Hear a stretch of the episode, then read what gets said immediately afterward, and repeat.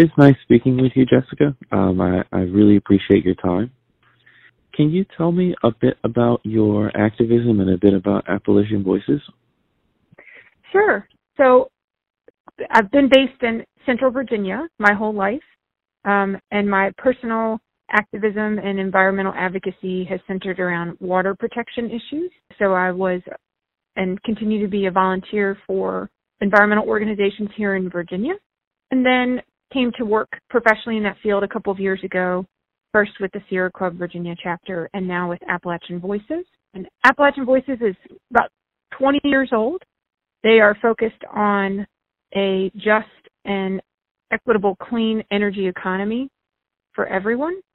Uh, the issues that we work on range from cleanup of coal ash to coal mine reclamation to um, energy democracy to stopping new fossil fuel infrastructure and working on greater access to shared solar and distributed solar. So our work is based in the Appalachia region, but just many parts of the state too, as these issues are experienced so many places. Right, right. And so, can you tell me how long has Appalachian Voices been around? So I think this may be the 21st year. It's over 20 years old and has grown and is just doing such interesting and powerful work in so many regions of Appalachia. Our Tennessee staff works with miners, with those uh, who are impacted by the fossil fuel industry. Our staff in far southwest Virginia works on mine reclamation and working to achieve benefits for those experiencing black lung. It's an organization that has been part of the fight against the now canceled Atlantic Coast Pipeline and the Mountain Valley Pipeline since their announcement. And it's very much rooted in community power building. Um, and so I'm just so pleased to have the chance to work here and, and um, participate in, in this work with colleagues. A lot of Appalachian Voices focus has also been on the issue of mountaintop removal and just Can you explain the, that to us? the harm that comes from that. So it's a type of mining where it's incredibly extractive and instead of sort of pulling the coal from the mountains in sort of a what you might think of a standard mining process, they are actually blowing up the tops of mountains to gain access that way. And so it's incredibly destructive. They use heavy explosives to blast off hundreds of feet um, from the mountain ridges to access the seams of coal that are below. So that creates dirt, rubble, that creates sedimentation into whatever waterways are near there. Um, and then that's it. That's what the top of the mountain is. It's not something that can be restored to original condition. And then you also run into problems with how they meet federal rec- reclamation requirements, how they treat the area, um, if they're using a spray or something that is toxic to kind of refill with non-native grasses. That also gets into the water bodies that are nearby. So it's really a devastating process and has had a devastating impact. And so one of the ways I actually learned about Appalachian Voices many years ago was through their work with the I Love Mountains campaign. And that's when I, I was most familiar with their work in the on mountaintop removal. So that that is, you know, work that continues as reclamation happens. Cool, very, very cool. So, um, can I ask you, how long have you been with Appalachian Voices? So I have just had my recently my one year anniversary with Appalachian Voices. I had done some volunteering, right? thank you, some volunteering with them before, uh, but had long admired their work and appreciated the way uh, in which they supported communities impacted by the fossil fuel industry. Um, so I'm I'm relatively new, uh, but have had a chance through um, my previous employment at Sierra Club um, and as a volunteer for Chesapeake Climate Action Network to partner with them on priorities, events, uh, different advocacy opportunities. Awesome, awesome. And so, can I ask what led your organization and you to the MVP protest from a few weeks ago? So, Mountain Valley Pipeline is a project that has been incredibly harmful to communities in Appalachia, to their water, their air, their land, their livelihoods. Um, and we have, uh, Appalachian Voices has engaged on this issue since it was announced. So we have been in opposition to Mountain Valley Pipeline um, since it was announced in 2014 and have been working with those along the route uh, that are impacted. So um, we have followed this issue very closely, have worked with the community groups that are leading the fight against Mountain Valley Pipeline and additionally Mountain Valley Pipeline Southgate. So we have staff in North Carolina and so they have had a lot of focus on Alamance and Rockingham counties where Mountain Valley Pipeline's proposed Southgate extension would come.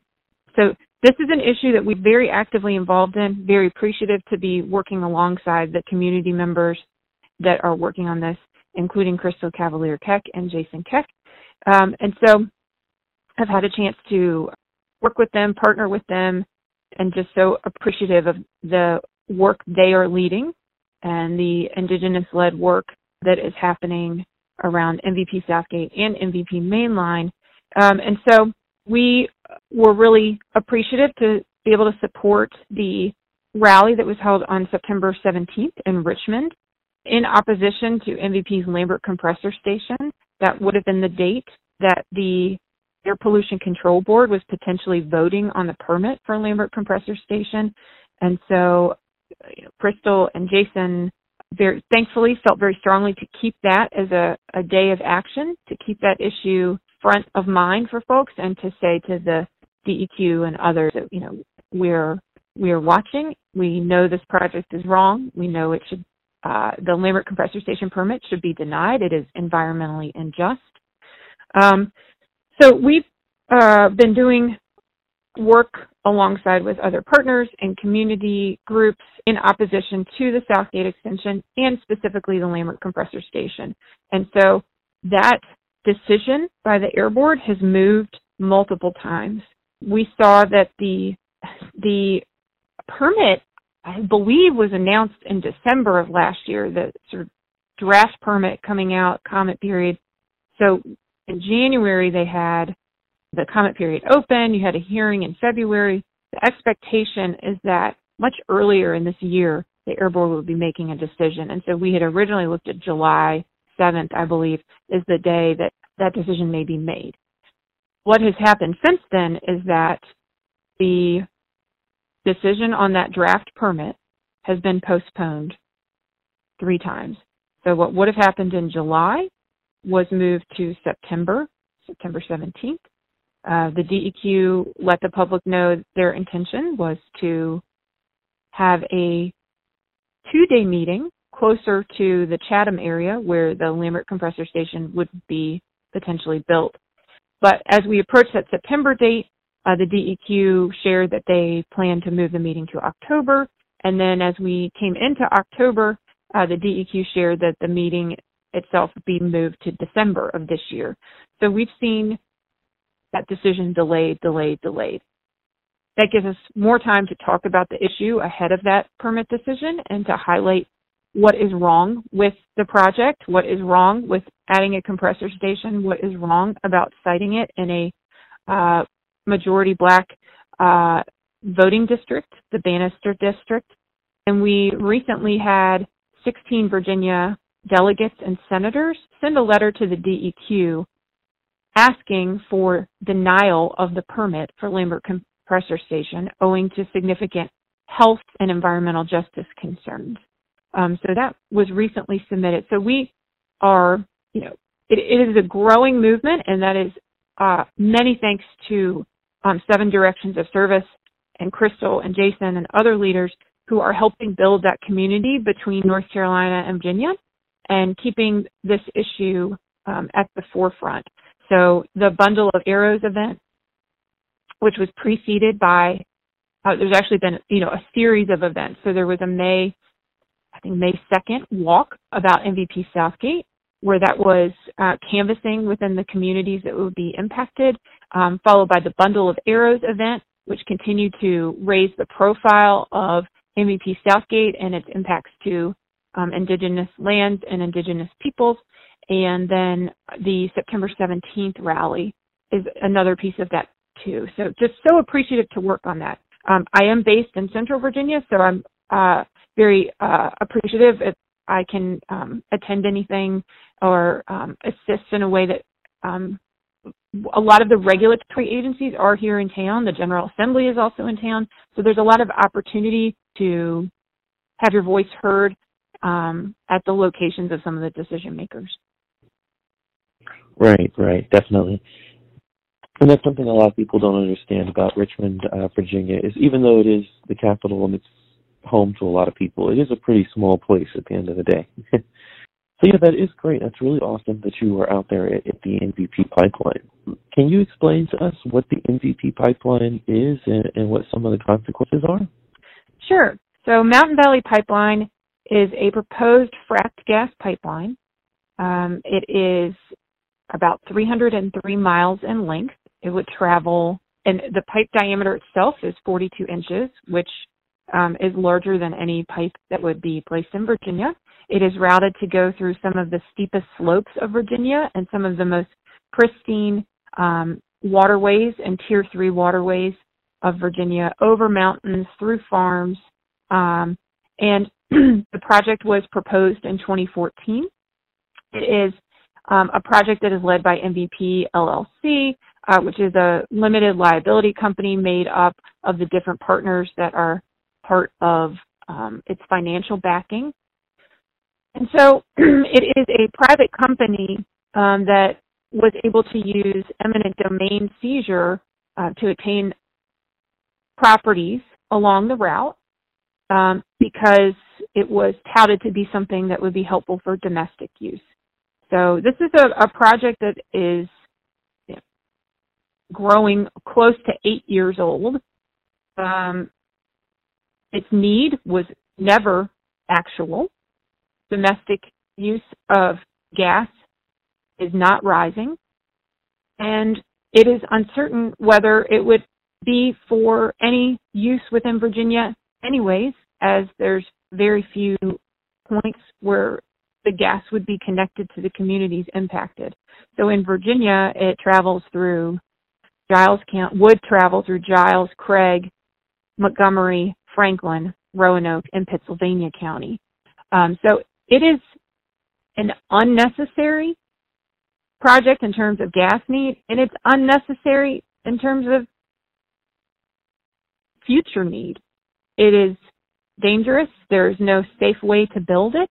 We've seen that as construction began in 2018 and even pre-construction. Mountain Valley Pipeline was racking up violations. Eventually, they racked up so many that the Department of Environmental Quality asked our Attorney General, Mark Herring, to intervene. And he sued Mountain Valley Pipeline for over 300 violations of our state water quality standards, which resulted in a consent decree and a over $2 million fine.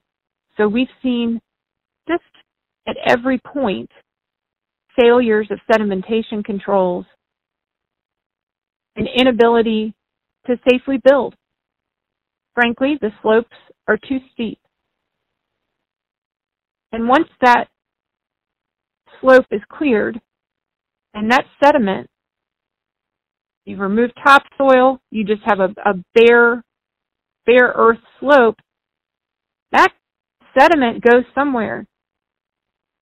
Even a small amount of rain is going to push that sediment into the waterways down below. And so we've seen quickly the impacts of that project and the insufficient construction plans and the insufficient erosion and sediment control measures. Choked waterways, choked with sediment, harming any species in there. We've seen mudslides. We've seen timber mats, pipe floating down to people's property. We've seen wells ruined. We've seen ponds ruined, farms ruined. Um, it's just years now of cumulative harmful impact. And that's why it's very important that they do not receive additional permission to pollute and do not receive a new 401 permit from the State Water Control Board in Virginia. Yeah, and you know, it was proposed at a time along with Atlantic Coast Pipeline. That the what was put out there was that these were both very necessary projects, and we have seen completely false. Um, the project itself is 52% complete to full restoration. We see that those um, in the industry and as heard at recent hearings um, for the 401 permit say it, it's 92% done. It's 90% finished. Based on MVP's own construction reports, which were included in the FERC environmental assessment for boring amendment CP 2157, it's 52% complete to full restoration. And so there's this kind of idea of um, inflating its completeness, inflating its need to convince people it's a done deal, which it, which it is certainly not. Um, MVP can and must be stopped, and so should MVP Southgate. Awesome, awesome. Thank you for that. And so, can you tell this natural gas pipeline, in terms of MVP, who is going to benefit from that energy that they're distributing? Of course, the company is, but where exactly are they? What exactly are they planning to do with the energy that they're transporting? Short answer: investors. That's who benefits. It's unclear. One of the companies that is involved but has a very small percentage of the contract is Roanoke Gas. That's the only Virginia specific um, company that will receive any of it. Where is the rest of it going? Certainly not to Virginians.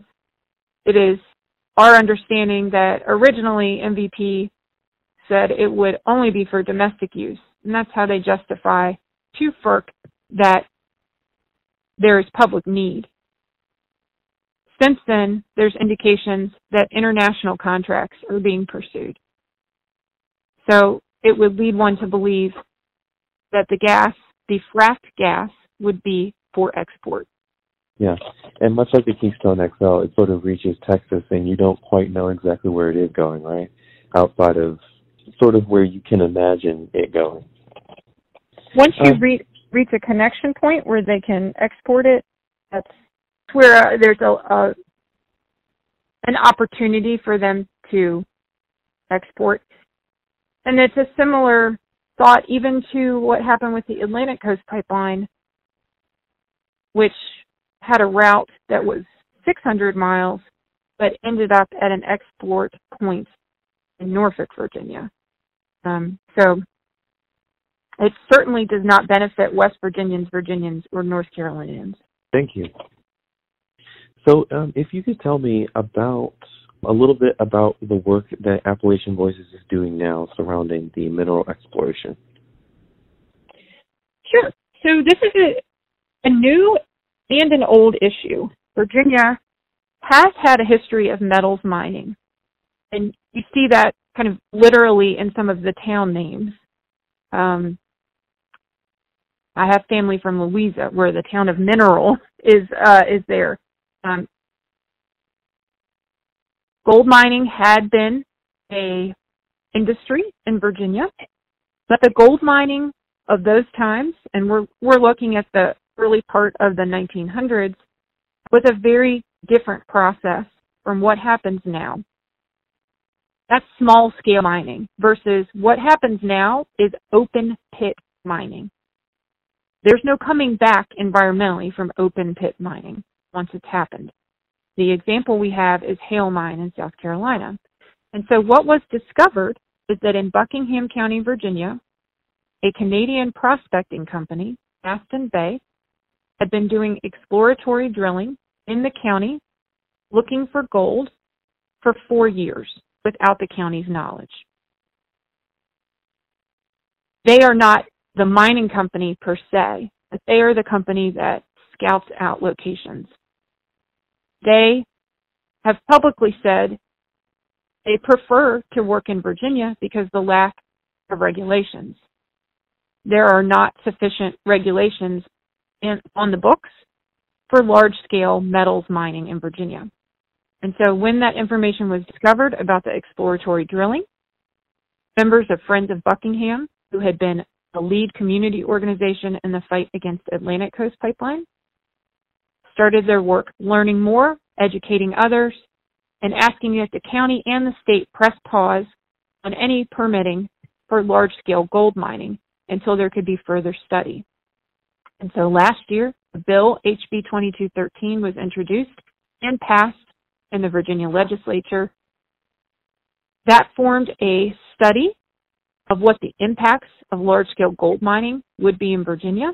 The National Academy of Scientists has announced that they will be performing that study, and it also created a work group that includes community members to further study this issue.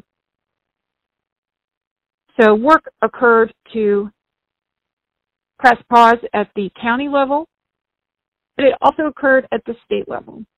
And so that bill and its efforts are underway.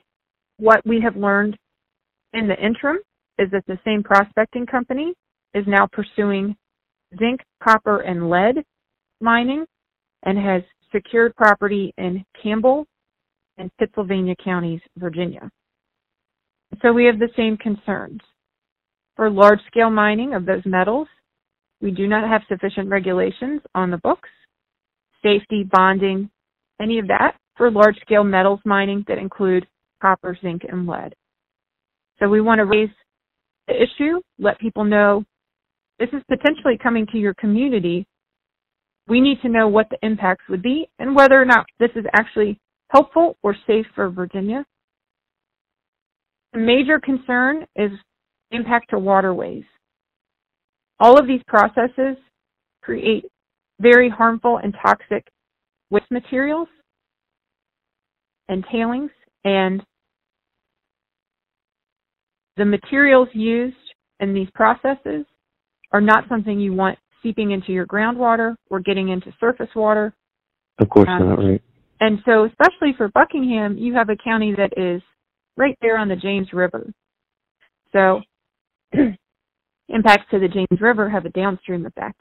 I'm here in Henrico. Um, I grew up in Chesterfield. The James is one of the three wa- main water sources for that county. But every county along its route from here to the coast um, could be impacted by a process that brings no benefit to the communities around it. It is an extractive industry, a, a different type of extractive industry, but still a harmful one. Um, and so we have been working very closely with Friends of Buckingham, who have been a, a tremendous leader on this issue and fighting gold mining within Buckingham County, but also expanded our work to include a statewide coalition. Um, and so we're in the process of sort of announcing that coalition. Um, and we'll have uh, information about that out on October 28th. Um, but we're very encouraged to kind of continue this same idea that we need to take a look at what the impacts would be. Press pause on these.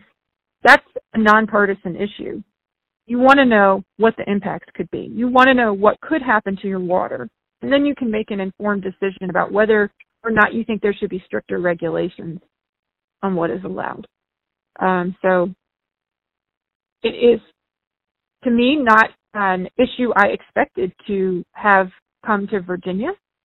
Um, and I'm very appreciative that Friends of Buckingham was able to kind of lead the way in reacting and educating on this issue.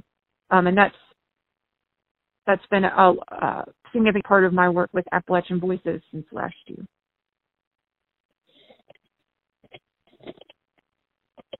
Okay, awesome. That's really, really cool.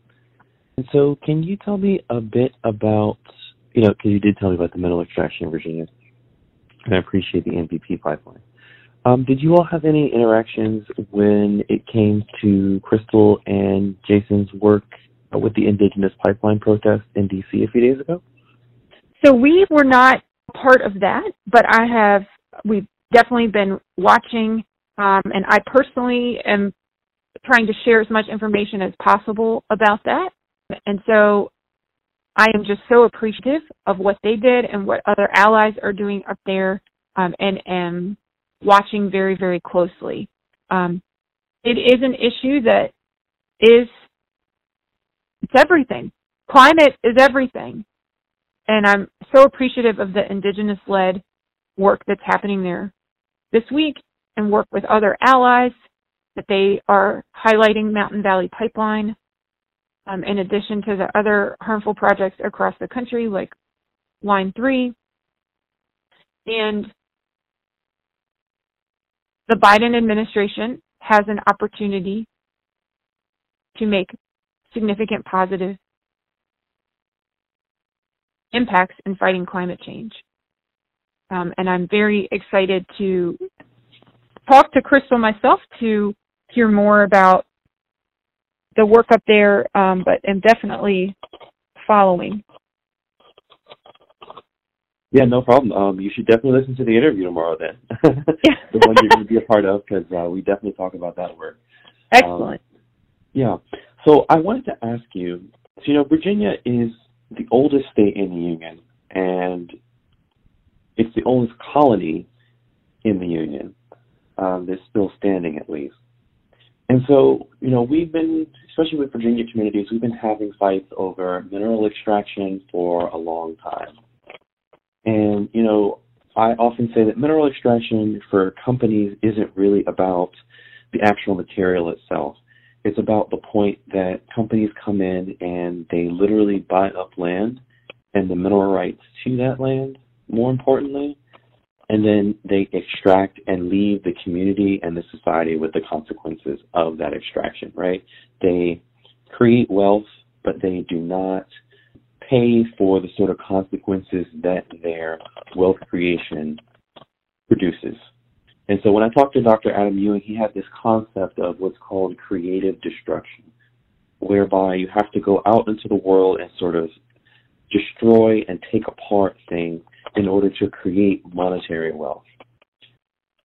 Can you sort of go into detail for me in Virginia what the consequences are for mineral extraction for people who don't live in those communities and also those who do live in mineral extraction communities.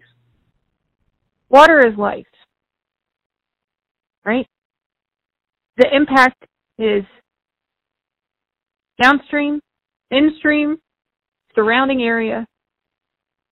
When you harm a community and you take away what is a human right, which is access to water, you are harming generation after generation after generation. Virginia has a massive number fossil fuel and extractive industries operating within the state. We are home to gas plants, coal fired power plants, pipelines, fracking wells, uh, just methane beds, so many industries that have compressor stations, harmful impacts to the people around them.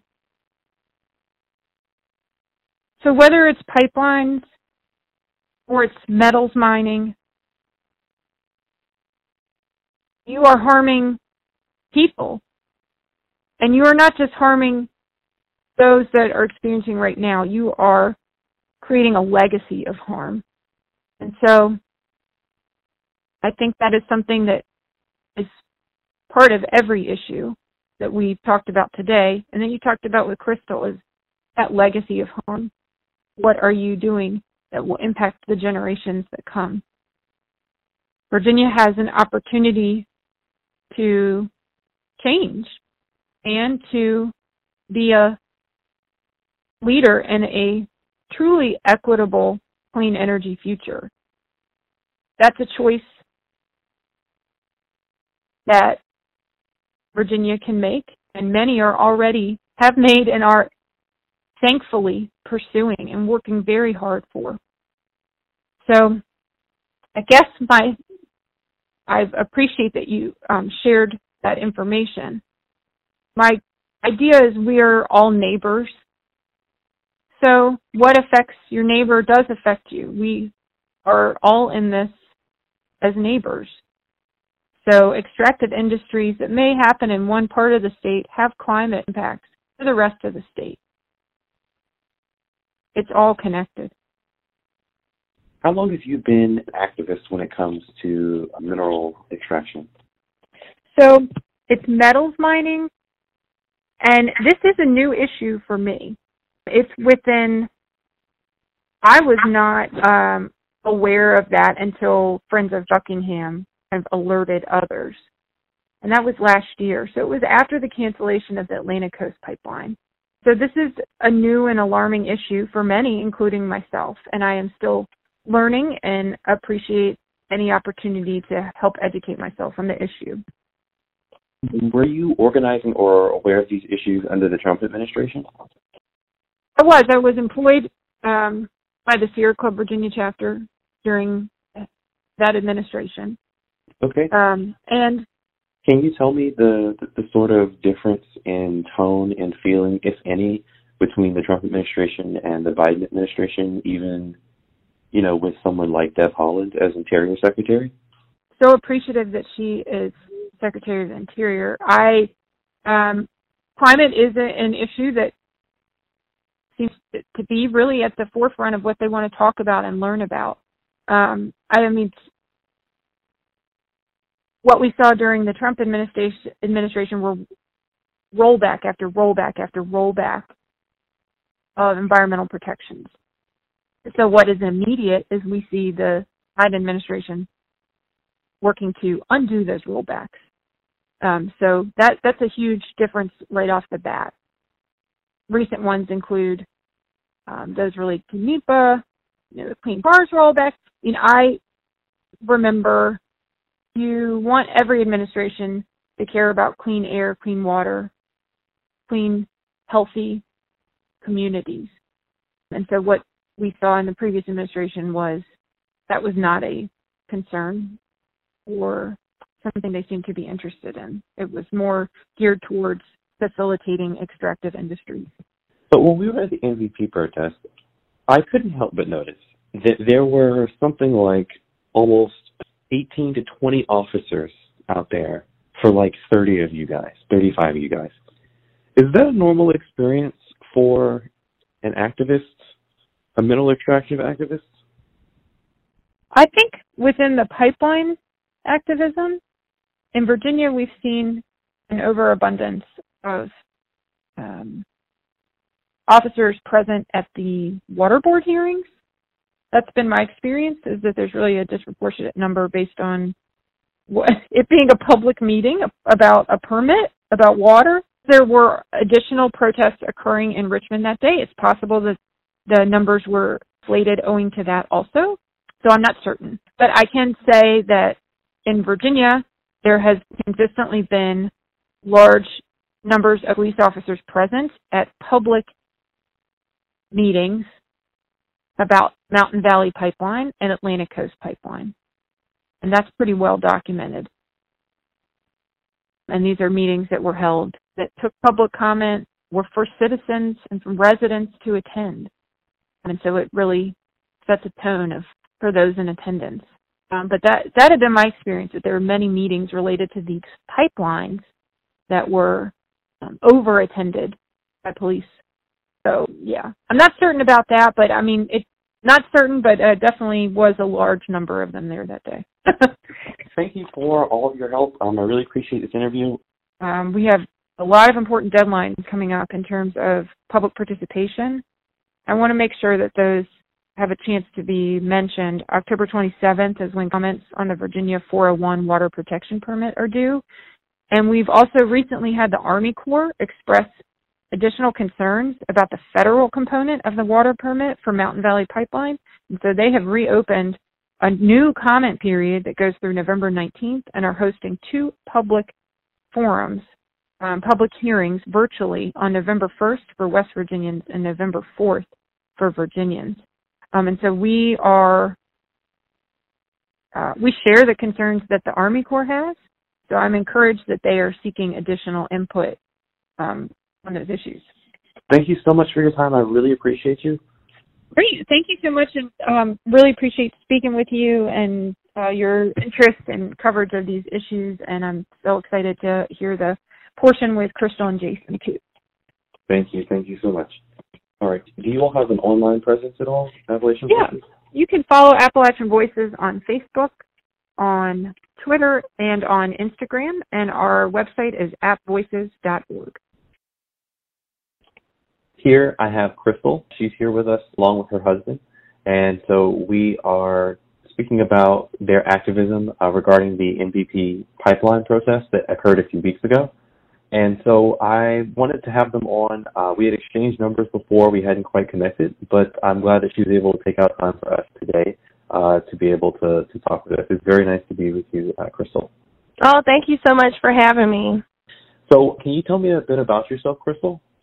So I am indigenous. I'm a citizen of the Occaneechi Band of the Saponi Nation here in Alamance County, North Carolina. And um, I'm a mother of five children. I'm working on my doctorate at the University of Dayton. That's cool. I am also a national level organizer with Native Organizers Alliance. And uh, with my husband, we co-founded Seven Directions of Service, which is it's a program of Eastern Woodland Lacrosse, which is a nonprofit. In Seven Directions of Service, we do children, women, men, elders, the earth, the culture, and then leadership opportunities for our people, whether that be through politics or some kind of um, professional organizing. So, so you got to realize that the seven direction of service didn't come before the MVP. What happened was they didn't consult any of the tribes because they don't really have to legally in the Virginia and North Carolina areas because all of these tribes um, were mostly state recognized, although a few of the Virginia ones got federal recognition after the MVP already had its plan mapped out. And so they went ahead and had this uh, MVP thing, and my wife and I didn't even know that Virginia had been fighting it for seven years. We only found out about it three and a half or four years ago, and we only found out about it because we heard that it was coming to a sacred river to my wife's um some of her so you got to realize the tribes that are currently existing um ad- adopted and absorbed some of the other historical smaller tribes so there's this river called the Haw River but it was the river of the sacred river of the Sissipahaw tribe the Sissipahaw tribe got basically absorbed by the Occaneechi Saponi which my wife is a citizen today and so we found out it was going through under the sacred river, and it would have been five miles from where our land is. All of our tribal community here is on well water. And so we fully understand that what gets in the local water gets in the groundwater, gets in the well water. It's like all the water's connected, um, as well as the land. So Crystal uh, was gonna begin a um, a resistance against it, but she was a tribal elected leader at the time. And we, when she brought it up to the tribal elected um, chief and administrators, they would not let her take a stance on it on behalf of the tribe. Um, I would say mostly out of fear. Um, one of the leaders was into energy, and he didn't want to upset his local energy buddies at Duke Energy and he just didn't have the courage to come out as a environmental leaning tribal chair. So what happened, I had to speak for my wife at the county. The county was discussing whether they needed this energy resource coming through or not.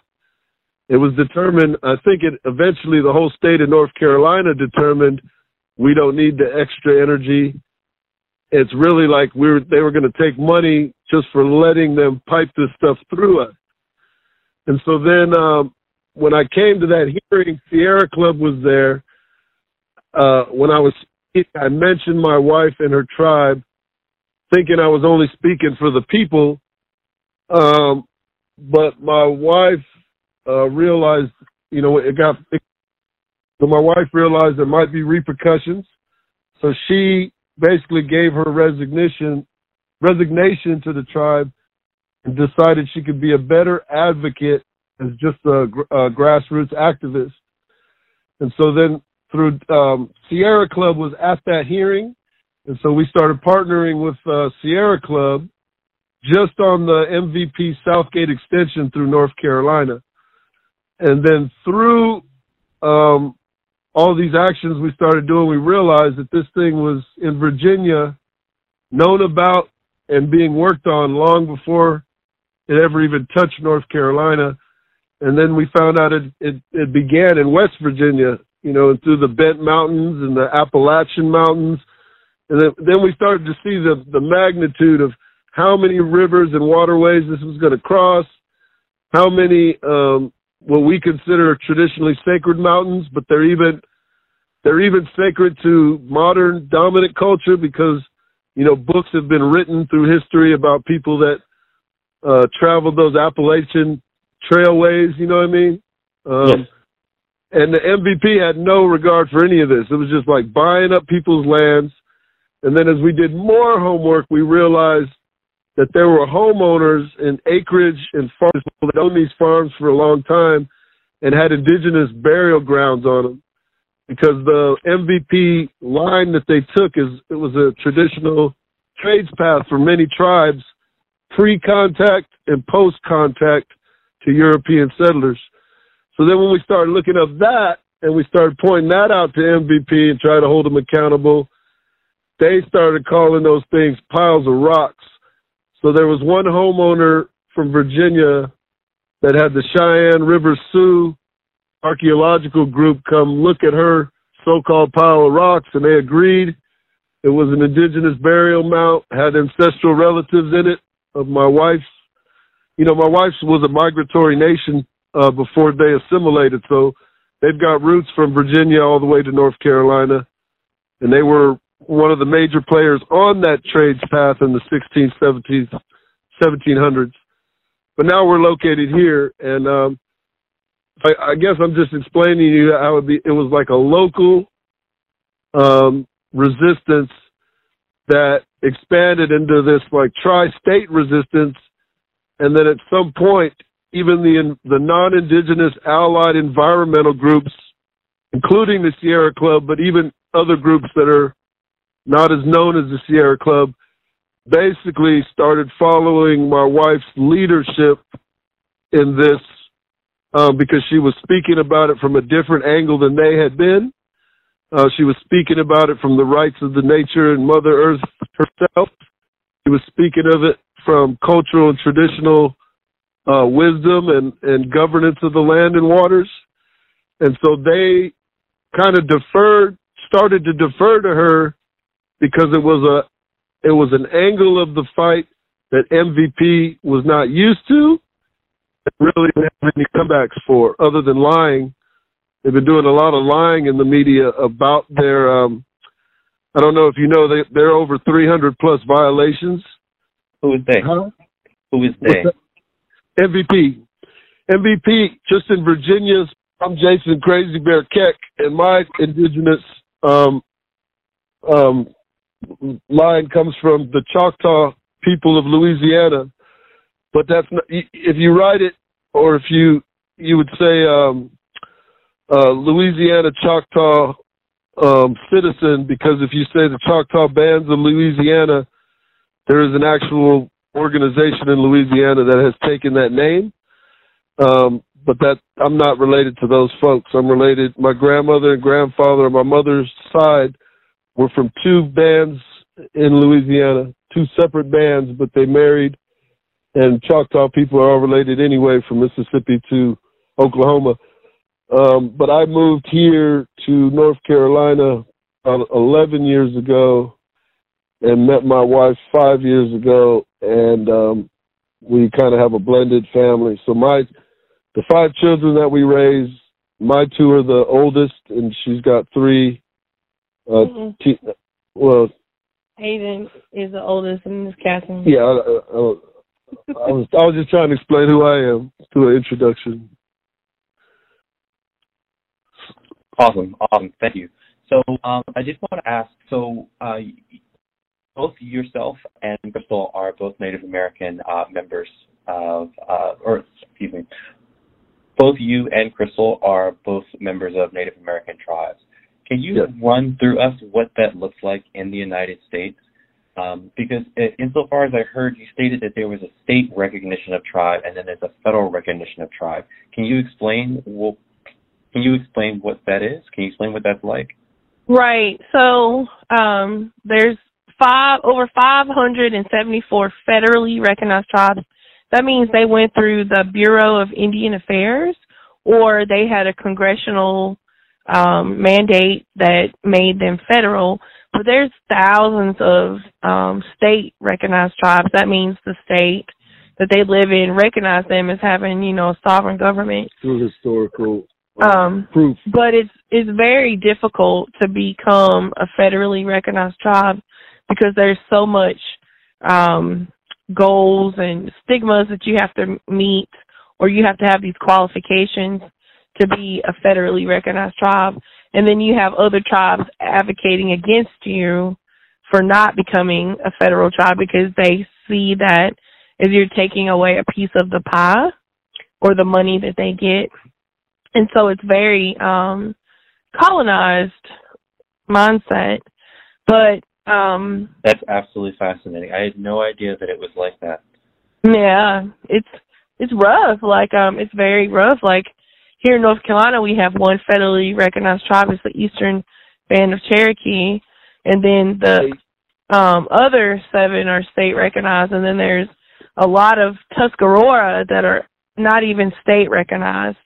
But they have at least three or four uh, nations of Tuscarora spread out in North Carolina. But even though they have 400 years of of proof, like you know, they can trace their family lines, their language lines, all the stuff that the BIA says it decides on federal recognition. But because the South they basically paper genocided a lot of these nations back when they um, claimed uh, the Trail of Tears and Indian Removal Act. So they, you know, the only reason they claim federal the East Band of Cherokee is because they could prove that they hid out in the mountains when most of Cherokee got moved up to Oklahoma. So they were they were like relatives. But all of the eight other tribes, uh, even though they hid out in their own ways, they do not want to offer us. Um, and my Louisiana Choctaw are the same way. We could tie ourselves to the Trail of Tears.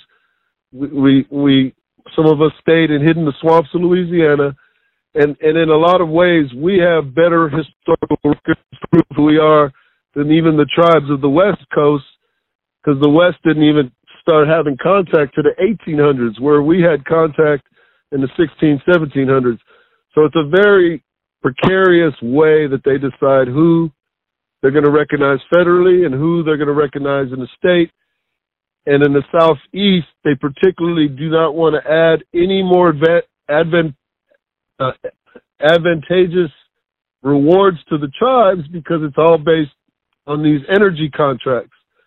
So once we become, if we were to all become federal, stuff like the MVP, even though they bully through federally recognized tribes too, they do consult with them a lot differently than they do with our communities. So we don't have the same federal rights against them, which is why my wife has had to had to strictly uh, build a resistance off the argument of our culture and traditions, not the federal legal rights of our culture and traditions. Does that make sense? Yes, it absolutely makes sense. Absolutely makes sense.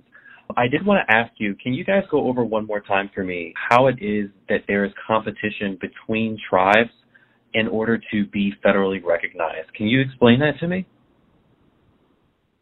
Or is that I don't want to talk about it in generalizations because if you print something that says all federal tribes are in competition with us, that wouldn't even be factual.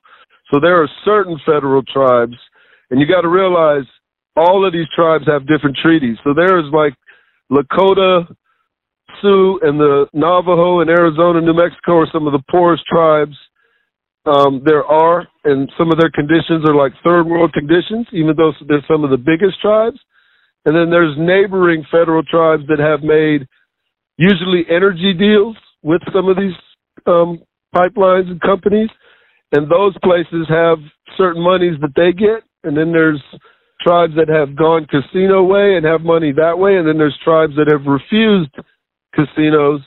So there's all, you know, you can't really generalize, but the ones that have played ball with the federal government and are doing pretty prosperous, they still believe that if there's more tribes out there or more recognized peoples out there, then they're gonna there's gonna be a slice of the pie uh, taken away as if it's one big pie.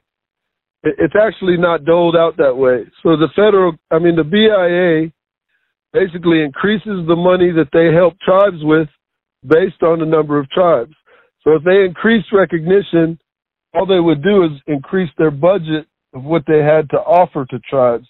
It's not like there's like this one number and and the more people recognize it's gonna like whittle down if that makes any sense to you. And, and no, that makes absolute sense. So I just, uh, so can you explain to me? But that, but, but that is, so, the, so that, that is the opinion of, of some tribes. Yes. There yes. seems to be a system by which certain tribes are recognized and certain tribes aren't. And it seems that I understand what you're stating that some tribes in some cases are in competition with one another. But I imagine for a lot of yep. the people listening to this, also myself, also don't quite um, aren't familiar with it as you all are. So if you could just sort of okay. like how is it that tribes get recognized and how is it also that tribes, how is it that tribes get recognized on the state and federal level and how does that play out between tribes? I'll put it like that. Okay, so most of the federal tribes were recognized because of being placed on reservations after they surrendered to whatever campaigns that were against them. And usually those campaigns were about uh, taking space, taking land, and taking energy resources. So all the energy resources of the 20th century, uranium, um, oil, coal, and even fracked uh, natural gas. Uh, all of these things have historically um, gone through tribes. One, because the reservations are far and out of sight from most urban populations. So if people don't have to see it, they don't have to worry about where their gas comes from. But the other part is, um, they would, you know, a lot of these reservations were very poor, didn't have a whole lot of resources.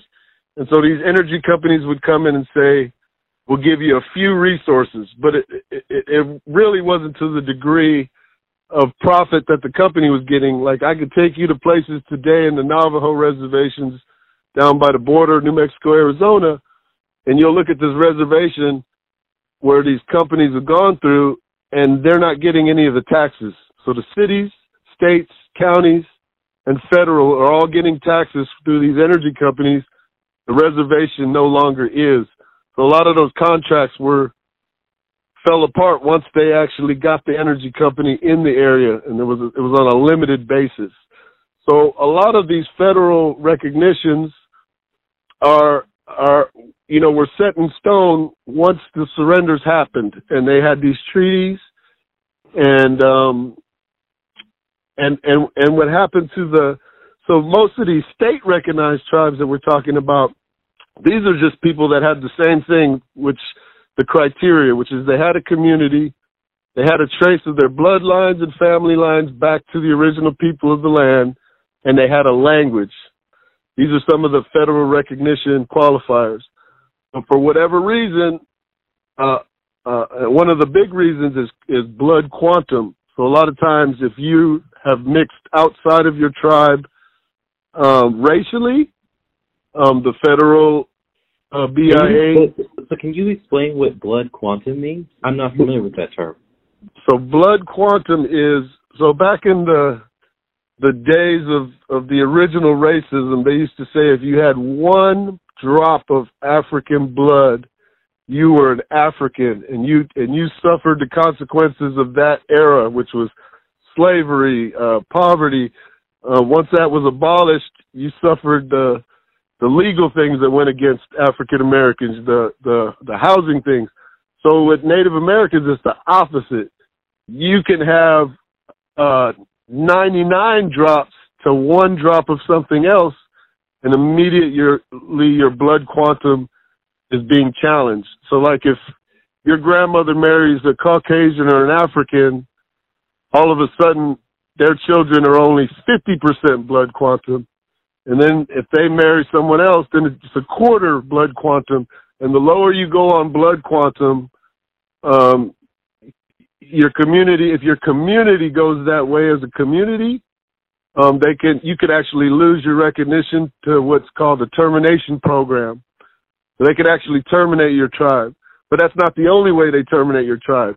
They, in, in, uh, in the earlier part of uh, the 20th century, they terminated a Seneca tribe simply so that they could locate them. It's one of they put them on a reservation, got them comfortable there for a hundred years, and they wanted to put a dam uh, to serve some urban metropolitan community, and they basically terminated these people and moved them, relocated them.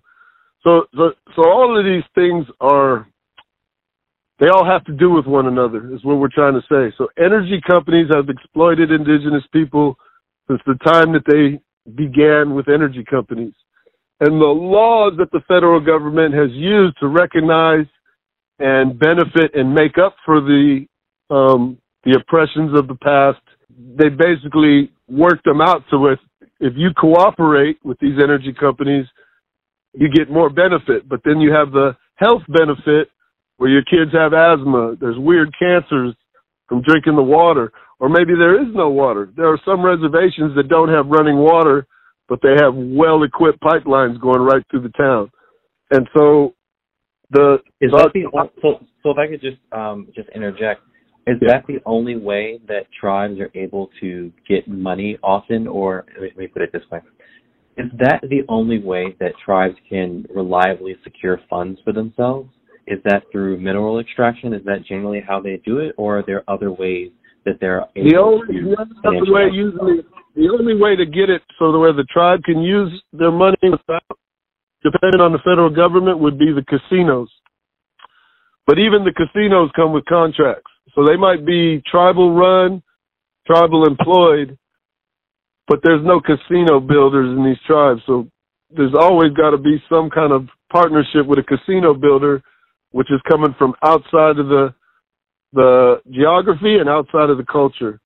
So I, I would say yes, there's ways for tribes to be self-supported, and I would, you know, I was in D.C. with probably a hundred to two hundred other tribes in the same hotel and going to the same marches, and I heard all kinds of stories about what tribes are doing for themselves nowadays to be self-sufficient. One is like food sovereignty, where they're growing their own foods not relying on uh, government um, handout foods, which is what, what what they've been relying on since they got put on reservations.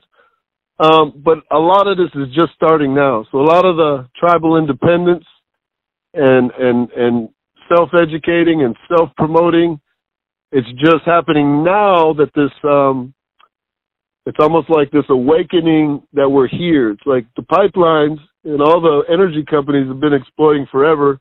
Nobody's ever talked about it. And in 2016, everybody got behind the the the fight that was going on in Standing Rock um, for the protection of the Mississippi River, right? And now the the Mississippi River is under attack again with the Line Three in Minnesota, and so there's a lot of different tribes coming in solidarity to support them. The the the MVP, however, in the southeast was like a sneaky one because, as I said, these state tribes, and let me this will explain the state tribes. We talked a lot about the federal tribe, and I would say people know know more about the federal tribe. The state tribes are the ones that are really invisibilized. And so, what a state recognition means is we have the proof. It's in your colleges. It's in your higher institutions. We've got the archaeological maps going back to the 1600s and the first explorations. So you can't deny it. So the state will say, yes, uh, your whole thing is in our libraries, it's in our colleges. We've got to recognize that you are who you say you are, but you do not get any, there's no federal benefit and there's really no state benefit. You don't need, I mean, I don't know of any state that even says you get help with your college tuition if you can prove you're an indigenous person from the state all you really get is to say that you are who you are, and um, and in a lot of tribes and a lot of communities, that's good enough. Like a lot of times, we just want to be able to say we are who we are. We're not really wanting to be dependent off of the federal government. I mean, even the ones on the reservations uh, do not like the condition of dependence that they've been put in. Um, but the other part of being state recognized that we would like to have is the ability to be consulted and consented on these projects, which, which we don't. So, so it's a very slippery slope. That's why I say MVP is now being shouted up there in Washington. I actually got arrested Monday on Indigenous Peoples Day. What is the story surrounding the DC Indigenous climate process? What is the story around that? How have you two come to that? And how have you also found how Native Americans have come to that? So, what we realized earlier on when, when we first found out that Virginia had been um, fighting this pipeline mostly through allied non-indigenous environmental groups, but they had never reached out and said, "Hey, North Carolina, they're coming your way," and uh, even West Virginia, they kind of were like all doing it independently. And so then when, when my wife organized the three states uh, with a water walk a few months ago, and we saw the power we had when all three states and indigenous and non-indigenous alike, we had a, a strong African American and NAACP support uh, because a lot of the places MVP is going through the, those neighborhoods as well. So we we built this solidarity and said, you know, we got to get, we got to go to the places that have been fighting this not just six and seven years, but 10, 15, 20 years. So we went all the way out to Line Three, Minnesota, and we we went to the big march that Jane Fonda spoke at, we got to Winona and talk to the leaders over there, ask them about strategies, and then we went back to uh, we went back through line three when my wife organized through her job the um, the totem pole journey, which was a totem pole that was built by the Lummi Nation up in uh, Washington State, and it was a gift that was going to go to the Biden administration as a reminder of all the promises and the treaties and obligations they have to indigenous people. So my wife and I escorted that totem all the way through down to Navajo country, up back through Lakota country, through Michigan, down uh, into DC. We got to meet all these different folks. We got to meet the people doing line five. We got to meet the people that were doing protect uh, Bears Ears, uh, protect Chaco Canyon, uh, we got to meet the Nimipu, which is the original name of the Nez Perce, which is just a French word meaning nose piercers. So we got to meet all of these folks, get all of these strategies, and bring it back here.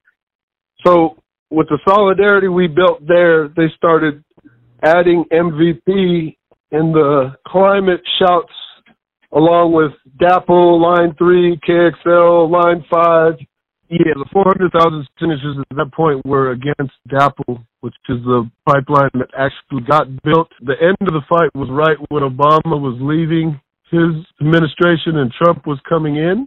And I believe that Trump just gave him clear access. And so it was fully built, but there's still a strong resistance there from the people. And so that they had all these signatures and they brought their Lakota youth runners to deliver, to run like five miles and deliver the signatures personally to the Army Corps of Engineers and my wife and I came up for support. We made good friends, good partnerships. They started putting MVP into their national dialogue when they speak. And then they invited us to the organizing call of what's called the fossil free, fossil free campaign. Um, and, and it's really like holding Biden accountable to what he said he was going to do when he campaigned. And so he started out and he. That. And so what is that? What is it that Biden promised when he campaigned? he well for one he promised the nation that he was going to build back better and he wasn't going to do the green new deal but he was going to emphasize parts of it that would affect these communities uh, historically oppressed and poisoned by natural gas so that so that what what the nation doesn't know is there were negotiations going on through the Native American congresswomen through the Native American uh, dialogue, like the nation to nation dialogues.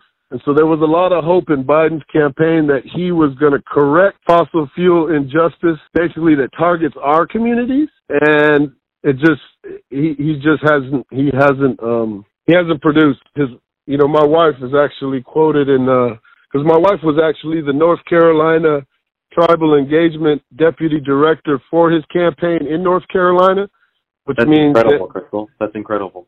which means that she got those uh, seven recognized, uh, state recognized and uh, one federal, the East Band Cherokee, in dialogue with um, people in his campaign and, and discuss why they should vote for him.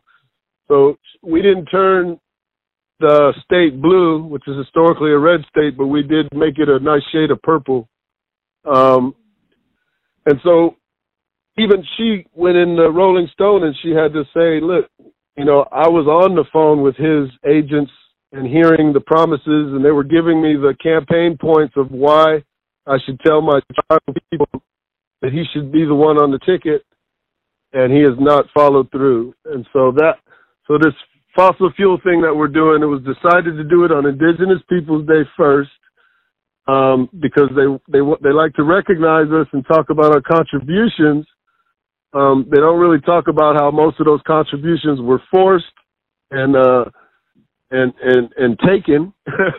um, but at least they're they're recognizing our contributions. But we just wanted to to show up in D.C. and be like, you know, the nice words are not good enough. And so, like I said, we had many nations down there. I was actually not.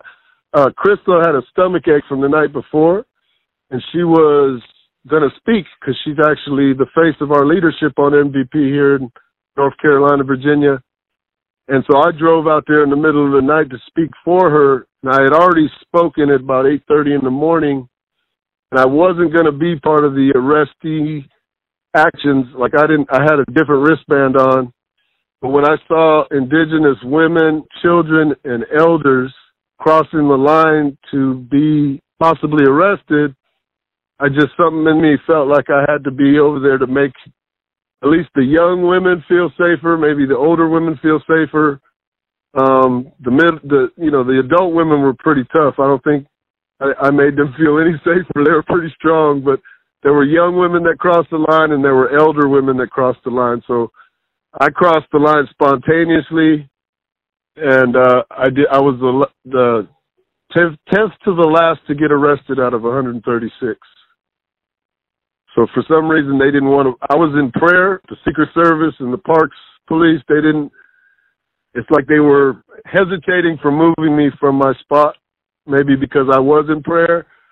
But um when they did finally come to get me, they asked me to come peacefully, and I said, "Well, I can't choose to get up and leave these women uh, without protection. It's just not an. It's not part of our culture."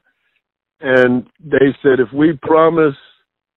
to not handle these women in a rough way and be totally respectful, will you not fight us? And I said, I, I'm not going to fight you, but I'm not going to walk out of here willingly. So they picked me up, they put the zip ties on me, and they carried me out uh, on my own two feet. I didn't make them drag me or nothing. I didn't make it hard on them, but I did do that. Yeah, that's incredibly brave of you. You guys had brought up Biden, and Crystal, you said he said that you were one of the leaders for Joe Biden's campaign in the state of North Carolina. Can you tell me a bit about that? Because I have an additional question that I'm going to ask you here in a minute. But I really want to hear your experience. Director of North Carolina Tribal Engagement. Okay. Okay, and so and so, hi, Crystal. How are you? Okay. How are you?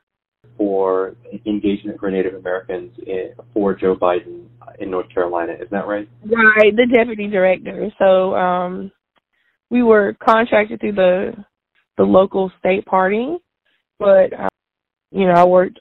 I didn't. I wasn't like for Joe Biden, but I worked on the coordinated campaign, which was, um, you know, hired. They were hired through the state, and I was the deputy tribal engagement director for North Carolina. Okay, and so can you tell me how you came to that position? How did you come to the campaign? Did they reach out to you? Did you reach out? To Actually, they did because um I am the state um president for the Native American Caucus of North Carolina, and so I had I've done a lot of work in the community public arena to try to um bring forth, you know, change, bring forth awareness and invisibility of our Indian or Native American people here in the state. And so I kind of people were saying well, she's a person to go to that deals with, you know, um, politics, elections, and things like that. That's incredible. And well, she also doesn't speak highly enough of herself. She is the sole reason that Kamala spoke with the head of the Lumbee tribe, and that Biden came out with the announcement that he was going to seek approval for recognition of the Lumbee tribe. Normally, you don't get nowhere near the Lumbee tribe. Doesn't matter who you are. She created that that discussion, but she doesn't like to give. She doesn't like to toot her own horn. Crystal, you worked with the Joe Biden campaign, and it sounds like mm-hmm. you've had a lot of influence over uh, the actions when it comes with the Native American tribes and Joe Biden's administration, right? So, can you explain to me um, how do you find the difference between the Trump administration and the Biden administration in terms of reception, and also um, just on your own terms, in terms of how you all have experienced life on your own reservations? Right. So the difference between Trump and, and Biden is Trump was being capitalistic about just about everything, you know, trying to find a dollar, whether that was like the expense of, you know, sacred items or sacred places such as Bears Ears, President Biden, he has um he understands that he needs to work with all people and then especially Native Americans. He's done a lot. Um he uh, campaigned on Native American issues and promises. Um he did. He made a lot of promises to Native Americans. Can you review the promises that he made? For number one, he made a promise to increase cultural awareness or uh, cultural protection of like these sacred spaces. So like he just signed a a bill or or executive order about Bears Ears. He also said that he would hire or engage with a lot more natives and so he also brought a lot of natives to the table. So he you know, got Deb Haaland as his first Secretary of Interior, the first Native American female to be that position ever. So that was another one. And then, you know, access to better health care for Native Americans and just things like that. I see, I see. And that's, yeah, that's really powerful. Um, especially considering the kind of uh, dependence that Joe Biden had in places like Arizona and North Carolina when it came to turning out the vote uh, for Democrats in order to take the state. Because I believe Joe Biden only won the state of Arizona by about 0.3 percent. Right. Um, so, yeah. And, and, so you all are very pivotal within the Democratic coalition um, across the country, but especially in Virginia and North Carolina. And when it comes to Virginia and North Carolina, one of the big topics is always mineral extraction, right? So in uh-huh. Virginia, uranium, we have some of the largest uranium deposits in the country and yep. we've had it banned since 1980, and yet there are still companies who want to go about trying to explore for those minerals, and there are a lot of communities and people that fight back. I did want to ask you, so Secretary of Interior Deb Haaland, right? I don't right. want to play a card of, you know, she's one of you all, why don't you agree with her? The kind of contrast I'm trying to draw here is Deb Haaland was made Secretary of the Interior what kind of significance does that have to you personally and also to um, the kind of uh, politics that you have? So, one significance is it raises up our visibility issue. Just to have this person in that type of position, one is very, you know, symbolic because in the past uh, 200 years, um, natives have been so invisible and so now we're able to, you know, have a person in that position that's over land management, you know, also the BIA, and being able to understand that there's cultural, cultural and spiritual understanding, like having somebody that's on your same team that understands the cultural and spiritual significance of certain things. And then secondly, it also means she is a target. You know, her nomination or her, and that was very difficult because they were kind of worried that she was not going to get voted in through the committee because people understand that she was against like fracking and some of those things like that. And so, you know, there was a lot of Republicans who supported. There was there I think there was one or two Democrats who who also did not vote for her, but you know, we were able to amass our political power and talk to get people to write letters of support and we were also able to get people to influence their congress people or their representatives in their districts. I do want to ask you in regards to living within a Native American tribe. Can you explain to me what that is like being an island nation? Because the kind of struggles that I hear you all talk about in terms of securing food and securing other resources is not something that we hear from many other communities in the United States. And I think also people like myself and listeners are not necessarily acclimated to understanding how their community has to go and acquire food that they can't just simply go around the corner to a shopping uh, mall or like a, a grocery store. Can you explain to me what that's like? Right. So you have to understand that not all tribes live on reservations. First, especially on the East Coast, most of the pre-contact tribes before the formation of the United States, you know, they lost that their land due to the westward expansion and colonization. Most of the tribes here on the East Coast were paper genocide now, so that means their races were changed from Indian or Native American to mulatto, colored, or black. We live in tribal communities. Most people here on the East Coast live in a tribal community. And even though it's very similar to reservations, um, just out west, you know, the tribes in the plains and out west, they were put on reservations, like removed from their original location and then forced onto a reservation.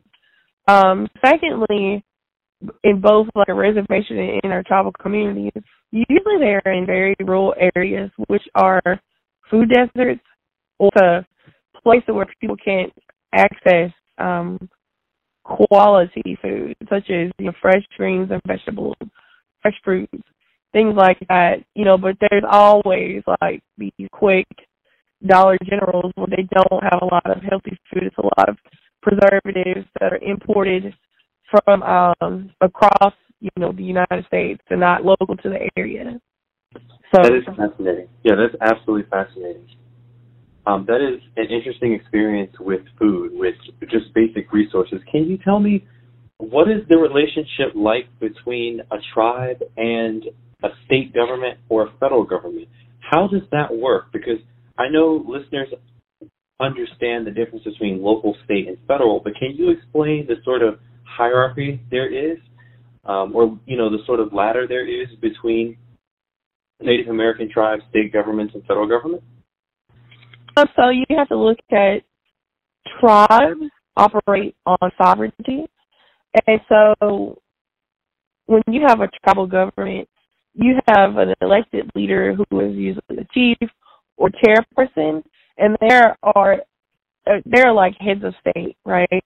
So like the case in point when my husband was talking about, you know, I was able to get a phone call with the chairman of the Lumbee tribe, Harvey Godwin, with Kamala Harris. Um, it was like two heads of state um, being speaking about their issues and their, you know, and you know what issues like the Lumbee uh, nation has, and how this other government, who's also sovereign, is going to help them. And so, what people usually fail to realize is state tribes are often not looked at as being sovereign, um, and only the states recognize them. But then, in actuality, not even the states really view these tribal entities as sovereign nations, making their own decisions or having their own reign over their people or things like that. And so the Native American tribe, they work really hard to have, you know, to just have this little bit of sovereignty to where they can make decisions that affect their people, that affect the lands or the businesses that they have, and so um, that's that's a good uh, I feel like a good analogy between those. Awesome. And I do thank you for that information. Um, I, I wanted to reflect just a bit more on the Indigenous Pipeline protest in D.C. The Indigenous Peoples Day, right, Mm-hmm. and the sort of narrative that we've all spun for ourselves, especially within public schools, that somehow the United States is born free of an original sin, right? And we often very much so talk about how America's original sin, the United States' original sin, has to do with has to do with black slaves being brought over for money in exchange. And he mentioned that earlier. But in your case, what I'm really interested to hear is sort of colonialism's original sin, which is the massacre of Native Americans and the privatization of land, the enclosure of land, and the sort of campaign that was waged by the U.S. federal government for hundreds of years against Native Americans. How do you see colonialism's impact today on your work? And how do you think under Joe Biden, America is doing by Native Americans? And also, is Joe Biden making good on his promises? Um, so the colonial impacts that I see today. So first, you have to understand that the Native Americans who were here, who were first contact, they were enslaved first, right? And that is what kicked off a lot of the wars between the Native Americans and the colonists. Like the Tuscarora Wars were started because they were enslaving and kidnapping the women and children. And then they would take the men and ship them off to like the Caribbean islands. We see a lot of that uh, in uh, historical trauma that shows up in our people today. So people don't even understand that they have these bags or things that are happening.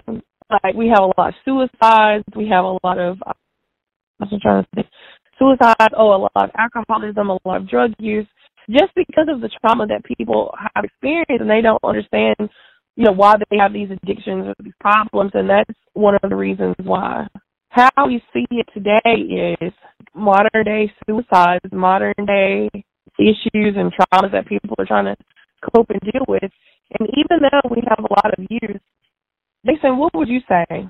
We're probably going to say two different sides of the coin. He's asking about Biden's um, Well, influence on it. what? Well, what I'm really asking is, is sort of colonialism's impact on you guys today. Because from what I'm hearing from you guys is that Native American tribes are having a hard time accessing resources to survive and to thrive. And that's not something new to anyone's imagination. However, what I really want to drive home for listeners is what the consequences are. And I call them epigenetic, I call them genetic, I call them social, economic, all the rest of them. However, what are the, the, the, the physical consequences, right, of policy that's not good for you all? what are the consequences of colonialism? And that's exactly what you were explaining, which are suicides, drug overdoses, high unemployment, um, and also, uh, you know, um, extreme poverty as well. And you were pointing that out. Um, but you can go ahead. You can continue going. So, Jason, what do you think about it? Like colonial impact on us today? It almost makes people feel not a part of the society and so then you get the ones that are A personalities and really wanting to prove themselves. And like, and, and then when you try to prove yourself to a culture that's not yours, um, you, you tend to sell your own values out. You, you tend to, um, turn on your fellow neighbor because you're trying to look better for the one that you sees in power or control. Um, I would say that it would be hard for Joe Biden or any administration to impress me if they don't begin their leadership with a full apology, a full recognition, uh, a full um, commitment or vow of some kind of reparation. And when I say reparation, it doesn't have to be financial. If you go to our original culture, uh, we had currency, but our currency was simply to trade because we wouldn't accept the gift without trading something in return. It wasn't currency like you don't get to eat if you don't have this. It was like, here's my food, and then I might give you some of our sacred wampum shell, or in the West Coast I might give you some turquoise. But it wasn't the same kind of capitalist currency. Now I'm not saying that the capitalist system of most of the nation have to bend and go our way, but they do have to realize that we are still the ones holding to the true values of the land. Like we're the only ones out here getting arrested for protecting water, air quality, and land. And then you've got elected people who are paid to protect air quality and land, and they are basically letting the energy companies cheat, make mistakes, shortcut, use cheap resources, cheap steel, so that when the projects are developed, they they they almost ultimately leak. I mean, it's like you you there has to be some kind of recognition that the poorest of your people, the smallest population in the country, is doing the most to to protect everyone. Like all the people, if the laws are starting to influence some of our values, every culture, every race, every gender, every religion, every po- political ideology is all going to benefit. There's going to be less asthma. There's going to be less weird cancer cl- clusters in communities. And and yes, it'll cost something, but guess what? Guess what happens when you when you cost when you cost a company so when they don't have just millions of dollars to buy their way and bully through everything, that's when you see companies actually doing creative things like designing greener energy, designing energy that doesn't hurt everybody. You know, it's like those same companies could take all the energy that they're doing to, to try to reoffend black and indigenous neighborhoods and they could start figuring out stuff that doesn't hurt anybody. I, I really appreciate both of you guys' time. Okay, thanks. Okay, bye. Good night. Bye bye.